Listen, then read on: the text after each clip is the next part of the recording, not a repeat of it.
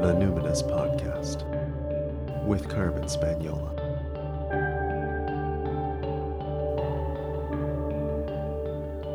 Hi there, and welcome to the Numinous Podcast, where we have interesting conversations with everyday folks about the mystery of life. This podcast is a complement to the Numinous School, an online intuition development course for people who want their self awareness to make a difference in the world. I'm your host, Carmen Spaniola, and this week my guest is Sarah Selecky.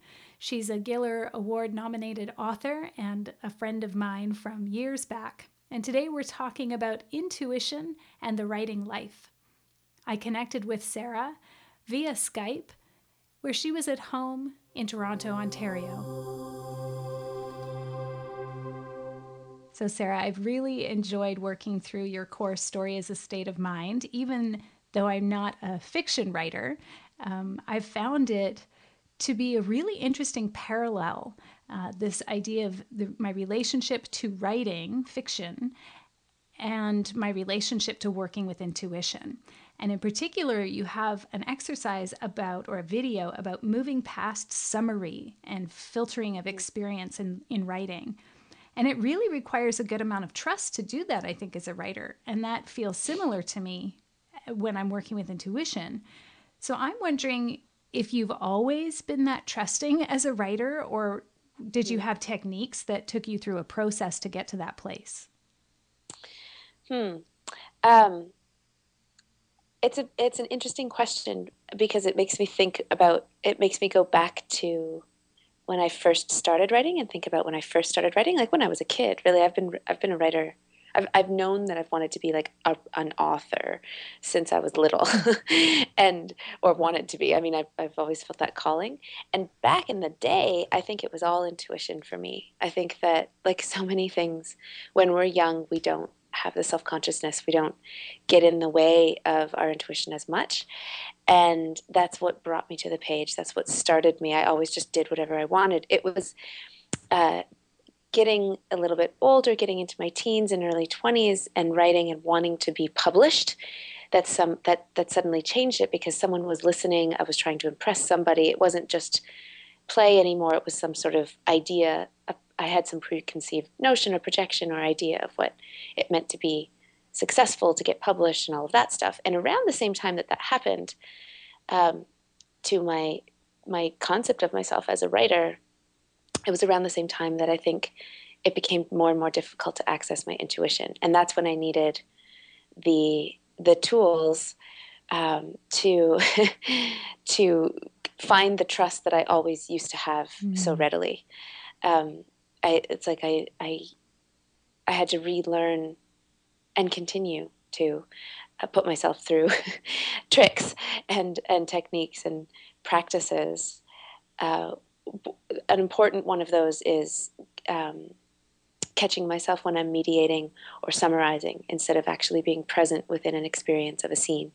And that came after I mean I studied that. I, I practiced that, I studied that, I read a lot about fiction writing technique and um, and also just studied the studied what I was reading and found that it, the the most stellar, the things that just the scenes that just captured me and had my heart in my throat and just the, my favorite pieces of writing often not always but often did, came from a non not a very conceptual place. They came from a place where i felt like it became my lived experience when i was reading it Right. So somehow, so as a writer trying to write, I mean, as a reader going, reading, reading books and even discussing them in book clubs and just being, not as someone who's trying to understand the machinery behind how that is done.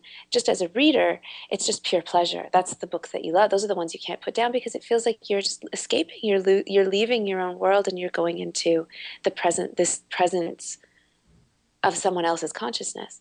As someone who's writing and reading that, there's always that other layer of like watching how it's being done.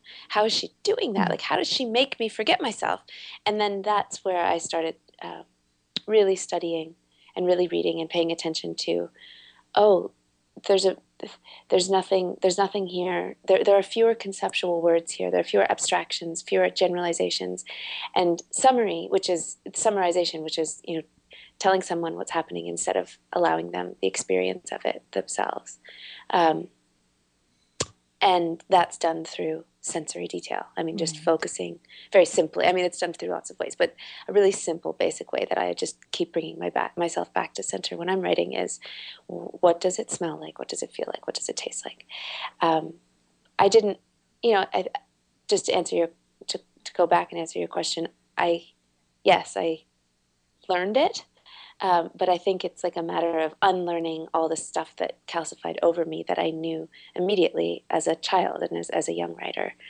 That was just that was the more that was the most fun right. to write about what something tasted like and what something smelled like, and that was the that's the fun part. Fun to to write and fun to read, and yes. so you you studied the craft of how that's done. But I really appreciate how you said you come back to what does it taste like, what does it smell like, and it's so true when you're talking about mediation in writing when you put it that way that it's like i'd way rather hear um, the book was lighter than she thought it was and the pages were paper you know or whatever feathery mm-hmm. thin or brittle or whatever yeah. as opposed to she picked the book up off the table you know you know like sort of like that that that one arm step removed yeah. and it's it's so interesting because even in the intuitive experience i'm often saying to my students that you know of course, we have the desire to analyze and interpret and assign meaning yeah. to an experience. But if you don't go and just at least allow yourself to have the whole experience, then you don't yeah. really have all the information. So you need to like really go into the state where you can be open to what does it feel like what does it you know taste like what's my what are the sensations on my skin yeah. so when you're teaching writers to be focused on what can be sensed uh, what about those who have a hard time articulating what they feel yeah. or sense? Like, should they just not be writers, or should they, you know, like how, how do how do you work with people who have a hard time uh, getting in touch with the sensual experience? Yeah, well, it's it's um, there are tricks. There are ways to to trick people. I don't think. Yeah, I think that if anyone who comes to my class, I I um, or anyone who wants to work with me, I assume they wouldn't put themselves through all of this if they didn't if they weren't if they didn't want to be a writer. I mean, if they come all this way, it's not an easy thing. Like nobody wants to be a. I mean, I guess everybody wants to be a writer, but nobody really wants to write. It's too hard. So you have to find you have to find the fun. You have to find the fun in it, and um, and the way I get people to do. I mean, the it, back to trust. It is about um, being okay with not knowing what an experience means while you're in it. And that sounds kind of basic, but it's actually really scary to not have any certainty. Um, there, there's a great quote that I've been like obsessing over lately that I just read that Graham Greene said, um, "When we are when we are unsure, we are alive," mm. and it's so it's so true in writing. I mean, that's that's when that's when you feel alive. But the other side of alive is like scared and freaked out. Like you, mm-hmm. there's no there's no certainty. So what I do, um, what I try to do, what, what what all of my lessons and exercises really are about in foundation before we get into any kind of critical work or even revision. Um, although all of this just have to like a caveat is all of this takes place in revision as well. I mean, if you're going to write something and revise it, you have to make the revision sound alive as well. Mm-hmm. So it's the same the same rules apply. Um, I I trick people into uh, feeling safe about something while the while the uncertainty can just run rampant. So um, so they so I give exercise. So there are exercises. So so there's some safety in having an exercise because you know there's a beginning middle and end. You know it's finite. Like i have this i have this one um, one of my favorite exercises that i throw on people is to write 100 sentences that are completely disconnected so unconnected. You'll find this in the course. It's later. It's in the more advanced lessons. But this is a great example of like having okay from 1 to a 100 that's good. It's finite. I know that is. Separate sentences. There are rules like they can't connect, so they have to be non sequitur. Okay, I can do all of that. In between all of those rules, you can you can play. You can be you can. There's free fall in between all of that because what, of course, what are the sentences going to hold? You don't know. But there's that feeling of security that you that you can lean on where you're like, okay, I'm going to write this sentence after another sentence. I'm going to write this sentence after another sentence. I'm going to get. I'm at 55, and I've got to do 56. Got to do 57. So that all that keeps that keeps your wandering um, fear at bay, which lets you focus on things like um, sensory detail. Mm-hmm. So so you while you're it, it's just kind of it's like an anchor. It's like a it's like holding on to the dock instead of just treading water in the middle of the lake. Yeah. You know, you've got a dock there. You're still in the water. You're still in the water. But yeah. So that's one thing I do is just trick people in various ways into giving them a task. So they think, okay, there's this. Ta-. They hang on to the task as though that's the meaning. Right. Well, and it's so just great so there's something because the task becomes the practice, right? So you have to break exactly. it down into tiny things. And hey, when you're swimming in the ocean, it doesn't matter how deep it is. You're just you got to yeah. swim, right? Yeah. So, so yeah, you you yeah. learn that task, and that becomes a practice, and the practice becomes how you move through the world. Yeah. What you said earlier about, you know, writing is about, or good writing is about being okay with not knowing what an experience means while you're in it. And really, yeah. you've just summarized what intuitive development is about as well. so, again, with the parallels, I love it. Um, but are there some parts, though, of the human experience that you find more difficult as a writer? Because you teach writing, but you're also a, a, a very renowned Canadian writer. Do you find some parts of being human more difficult to translate into words than others? Because sometimes words can be such blunt instruments for the, the sensations. Mm. Um, they are really blunt, and and they don't actually do the trick. Words don't. I I wouldn't I don't think that I would separate different elements of the human experience um, on a scale of difficulty, but I would say that um, I would say that words don't have it. That I, I have an uh, like an ambivalent, like a complicated relationship to language as a writer because I adore it and I I I it's what I use. It's what I love working with every day. Like I love words. I love them. I love syntax. I love grammar. I love what moving a gerund around in a sentence can do. I love like playing with the passive voice and then taking it out and making it more active. I love all of that. But that's not actually what I care about as a writer. What I what I care about as a writer is the human experience and and how we're all in it and the, the things I feel. I, I, care about the things I feel. And um, and I think a lot of a lot of writers. I just I just went to see Lorrie Moore actually give a reading. She's she has a new book of stories out called Bark, and she came to Toronto and gave a reading and um, was did a little interview afterwards. And she said something just like this. She said, "A lot of people think that writers write because they come." They, they love language and they come to language first and they're writing because of language and the truth is writers are writers write because they love emotion and the emotion comes the emotion comes first and then language comes after. So i have this i have this i i mean i adore language but but the reason i'm a fiction writer or the reason i write creatively is because um, language this the, like these blunt words that we have in the english language anyway to uh, describe emotion don't cut it. Like the word the word frightened does not it does not touch the feeling of fear. It's like it it actually does the opposite. It, it it's a marker so that we don't have to feel fear when we see it. The the word anger is like a marker it's a place it's a place marker for for anger. But it doesn't match like it doesn't con it doesn't it when we read the word anger we do not have to feel our heart beat faster and our face get flushed and like gritting our teeth and the way everything around us looks like sharper the edges are more blade like and you know warm colors stand out more than the cool colors and you know the feeling that your clothes don't fit right and just you know needing to lie down needing to stand up like all of that stuff. That's not the word anger doesn't do that the word anger is just bluntly sort of shows us what oh yeah yeah we know what anger is and then we don't have to you know we can be very polite about about reading anger and be like oh yes anger like the, the hypothetical anger the conceptual anger. Mm-hmm. um, that's why i'm not you know a, a journalist. I'm, i i i want to i want to delve more into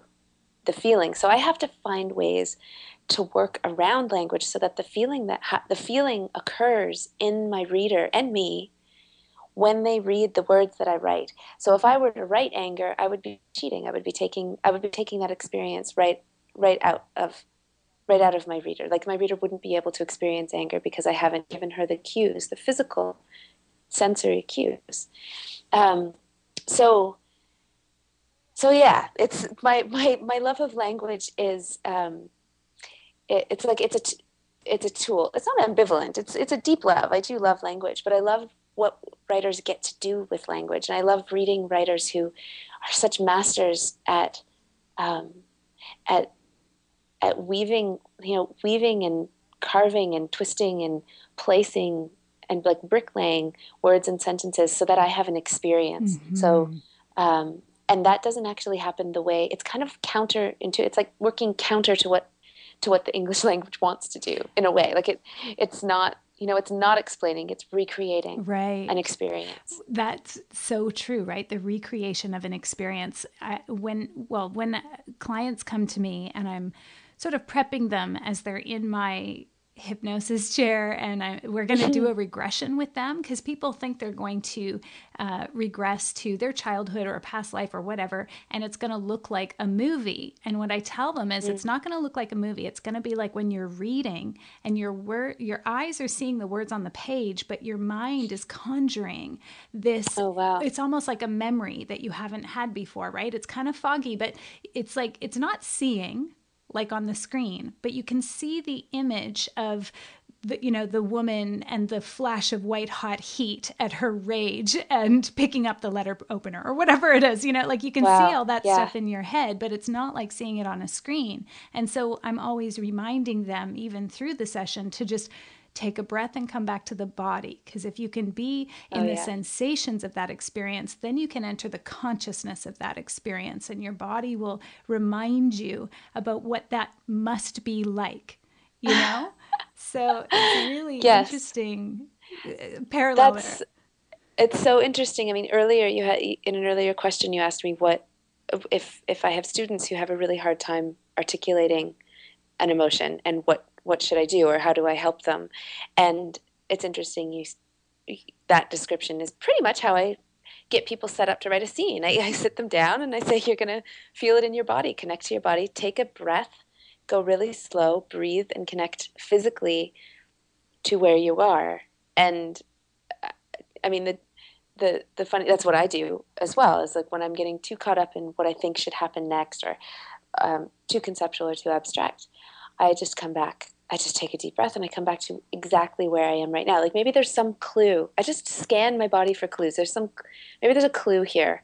Some some trigger, something that's happening like a pain in my knee or a, a tremor in my eyelid or something that's a clue that I can go from. Yeah. And um and I and I it's a joke, but it's actually not really a joke, but it, it is kind of funny. But all of my characters in one in one scene or another, uh, eventually all of them, and some of it does seep out into stuff that gets published, um, stare at the table or feel the table with their finger or you know rub it or like see like a little divot in the varnish or you know rub a grain of salt into the table because i'm sitting at a table writing trying to get refocused and trying to get recentered and trying to get back into my character's consciousness. And the connection to character's consciousness is your own con- it's your own body and con- and sensual detail so i'm often like just uh, my consciousness is staring at the i'm sitting at the table i'm physically at the table so that's where i start i start at the table I usually go through and try to take those little markers those little out, but it's just out. my. I'm yeah, gonna look for that like a leitmotif through all of your yeah. books now. it's like, oh, she was stuck here. I wonder what the first draft is like. yeah, exactly.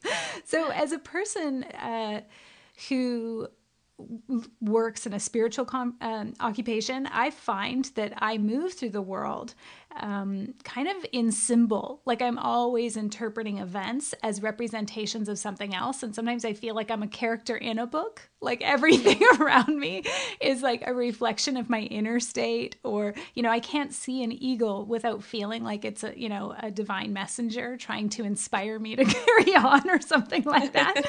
so I'm curious how you, as a writer, move through life and what your relationship to metaphor is like.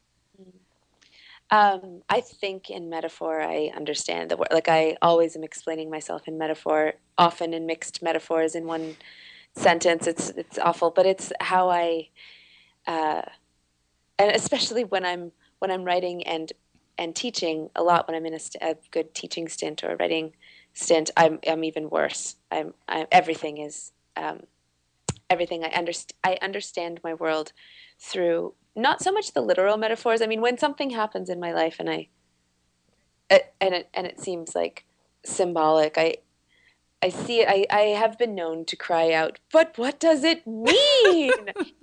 um, but even even more than that, from the other side, I make I conjure up metaphors in in in order to make myself understood, just in day to day life, mm. like um, or to under or to, yeah, just to like show how I'm to tell people how I'm feeling.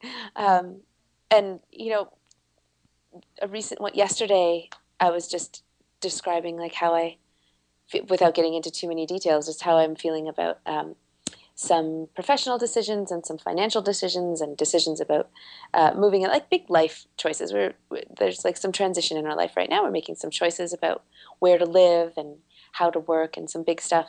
And I was describing the, how I felt as though over the years, in like over the past 10 years, many decisions that I made, I feel like I was like in the car on the road. Oh, well, we got to turn left or we got to turn right. But I didn't, you know, have the, the whole TripTik plan. Didn't have the whole like Google Maps at the start of the ro- of the road trip, like with the little blue line plotted out with all the directions and knowing how long it was going to take and when I was going to get from point A to point B. It was more like just being in the car and being like, "Oh God, okay, stop here. Oh, okay, let's make a U-turn and turn left." Just because I'm in the car and because you know the motor's running and I'm on a highway and I can't get off. that, that's like that was yesterday, but any day goes by and I I I it helps. It helps me. I also I just it feels more real somehow, some in some some way.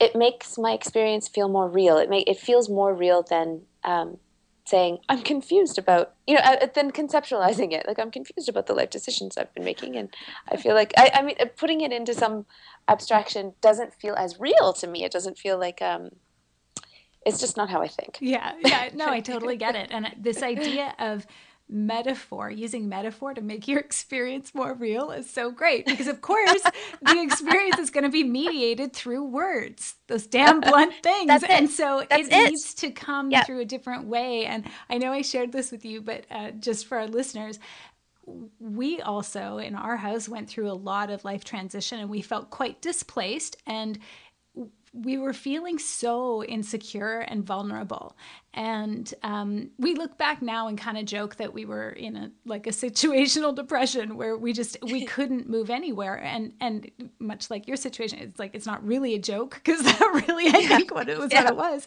and yeah. i was saying to my husband that well now we know that next time life is presenting us with one of those situations where we really can't make any choices. Things are happening to us, and it's going to take a while for, you know, um, a way to be opened for us. I said, I think next time what we should do is just go at it head on and just like take our sleeping bags and go out camping kind of late in the afternoon, not very well prepared, and just go sleep out in the open, exposed in the wilderness, so we can sort of say, like, I feel this vulnerable and scared and insecure, and I'm just going to wait here until the dawn breaks. Just as a way for us to kind of move towards life and say, you know, I hear you, and ritualize our experience somehow so that it feels more like a dialogue rather than like stuff happening to us, and to make our experience more real.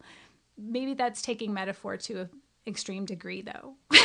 Actually, I'm thinking about it because I, I remember we, we spoke about that um, uh, before, and I'm thinking about it totally differently now. And and maybe because my my metaphor of the day is different. At the at the time, it was I was feeling like a truck in the mud in these in these ruts in the road. I was telling you, and I was going back and forth, and, and like I was trying to drive forward, and then I'd get stuck and just get deeper in the mud, and then okay, reverse, and then get deeper in the mud. So, um, and so when you shared that story, I was like, God, I was thinking, what would, I, how could I? Would I want to get a truck and put it in the mud? but, but now I'm actually thinking that throwing myself, I don't know, it might be I see the I see the wisdom in it. I see this. There's something really powerful in just like making your making the abstract actually material, like making the image material, and uh, and seeing what like just being like, okay, this is how I feel. No, I really feel vulnerable. I feel. I'm gonna go feel vulnerable and like feel it, yeah. like really feel it. Yeah, well, and this idea of ritual, you know, the the sort of pithy statement I share with my students is that spirit works in paradox and it speaks in metaphor, and we respond through ritual. So, ritual is like holding up our end of the conversation with the mm. universe, which is speaking to me all the time through metaphor, right? So, um, I'm curious about any rituals that you might come back to when you're preparing to write or you know you talked about you're stuck in your work and so you like go down and look at the table so what mm-hmm. about when you're just getting into the frame of mind or when you're maybe receiving that mm kind of inspired download like okay i think a mm-hmm. novel's coming you know is there mm anything you do to mark that i do lots and in various periods of my life i've been more and less um, uh, given to creating these rituals. Sometimes they've been quite elaborate. Right now, um, I'm actually I, am I've pared down my my list of obsessive things I need to do because it's like it's a fine line for me. I get like no these pencils like it's not even a joke it has to be these pencils and it has to be this quality of light and it has to be this chair um, but what I'm doing now are the basics, and and for me that is the same time of day every day. Mm. So uh, uh, whether I, it's kind of like I I heard that the best time of day to work out. Like I was reading some listening to Jillian Michaels podcast or something, and there was a question: what was the best time of day to work out? And the answer is quite scientifically is that it's the same whatever time it is that it's the same time for you every day mm. because your body knows your like the muscles know your body prepares your brain prepares and like gears up and psychs itself up to like do it at that time mm. so if you create the habit and the ritual um, with with any creative work i think it's it's similar so the day the structure of the morning holds me even when i don't feel like doing it i feel like my my structure holds me even when I'm not strong enough to uh, forge it myself. So morning, that's one. Um, I uh, I'm pretty strict. I'm very strict actually about not having uh, the internet on, having Wi-Fi, not not connecting, not connecting to my mail program, and not having any of that on while I'm writing. So it's a digital free space, and um, I have I have these sound canceling headphones. That's another big part of it. So it's just getting really quiet and really serious. And then in terms of the practice itself, I start with a warm up that has has never let me down in terms of giving me the whole gamut of the writing experience in five minutes, which is simply I, I sit down and I get out my notebook and I write by hand a list of words that start with a single letter.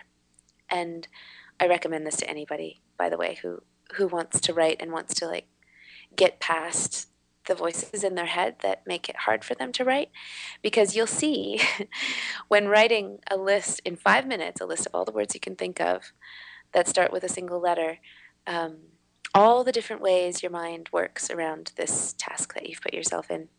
And sometimes i mean i, I use the word the letter l often actually. I keep going back to l because it's a nice it's a nice one when i'm feeling there's there's a lot of there are a lot of words that I can think of that start with L. It's not as difficult as as J or O or other or other letters. So some I've been going with L lately, and you know I have laughter, and then I think as I'm writing it, I'm like, what's up with the GH in that? Like, why is it spelled that way? And then I'll get like luxury and Lexington and these X, these LX words. And I'm like, ah, oh, those are awesome. What beautiful word. Like, I love them. So there's all this pot, there's all this like joy. And then there's, these words are too short. Like these, there's not enough, there aren't enough syllables in these words. This is dumb. I'm not smart enough. Or, um, why would I put that word next to that word? Why would why would that come up after that? What does like that's mean? that's curious. What does that mean? Like what does that mean? Or coming up with a blank and not having any words at all that come up and just feeling like there's nothing there and oh my god, I have to sit here until 5 minutes are up and there's nothing, which I mean happens all the time and um oh god any number of like the whole yeah it's like the whole roller coaster in five minutes. The joy the ecstasy the curiosity the interest the like berating myself for not having smart enough words or spelling them incorrectly or um, i don't know all the criticisms come up. And then it's over. And i can see that after five minutes of doing something so simple like there's no it doesn't even have to make sense. It's just a list. There are no other words other than, I mean, there are no other rules other than get the words down. It's just a list of words. It doesn't, no one's going to see it. It doesn't have to make any sense. There's no story, there's no narrative, there's no character, there's nothing. There's not even capitals uh, or punctuation. And, and I can see all of my mind at once. Like I just get this cross section. I can just see all the sh- all the thoughts just shooting across my mind, making this uh, difficult and joyful, and all the rest of it. And then I can be like, okay, so when those things come up, I know that those are just thoughts, mm-hmm. and that's not actually the thing, the work at hand, which is the pleasure of connecting to something that's uh, other than me. Because the magic, also in that in that exercise that that that gets me ready to get me gets me poised to write is the pure and simple magic of there being nothing and then I put a word down and there's something.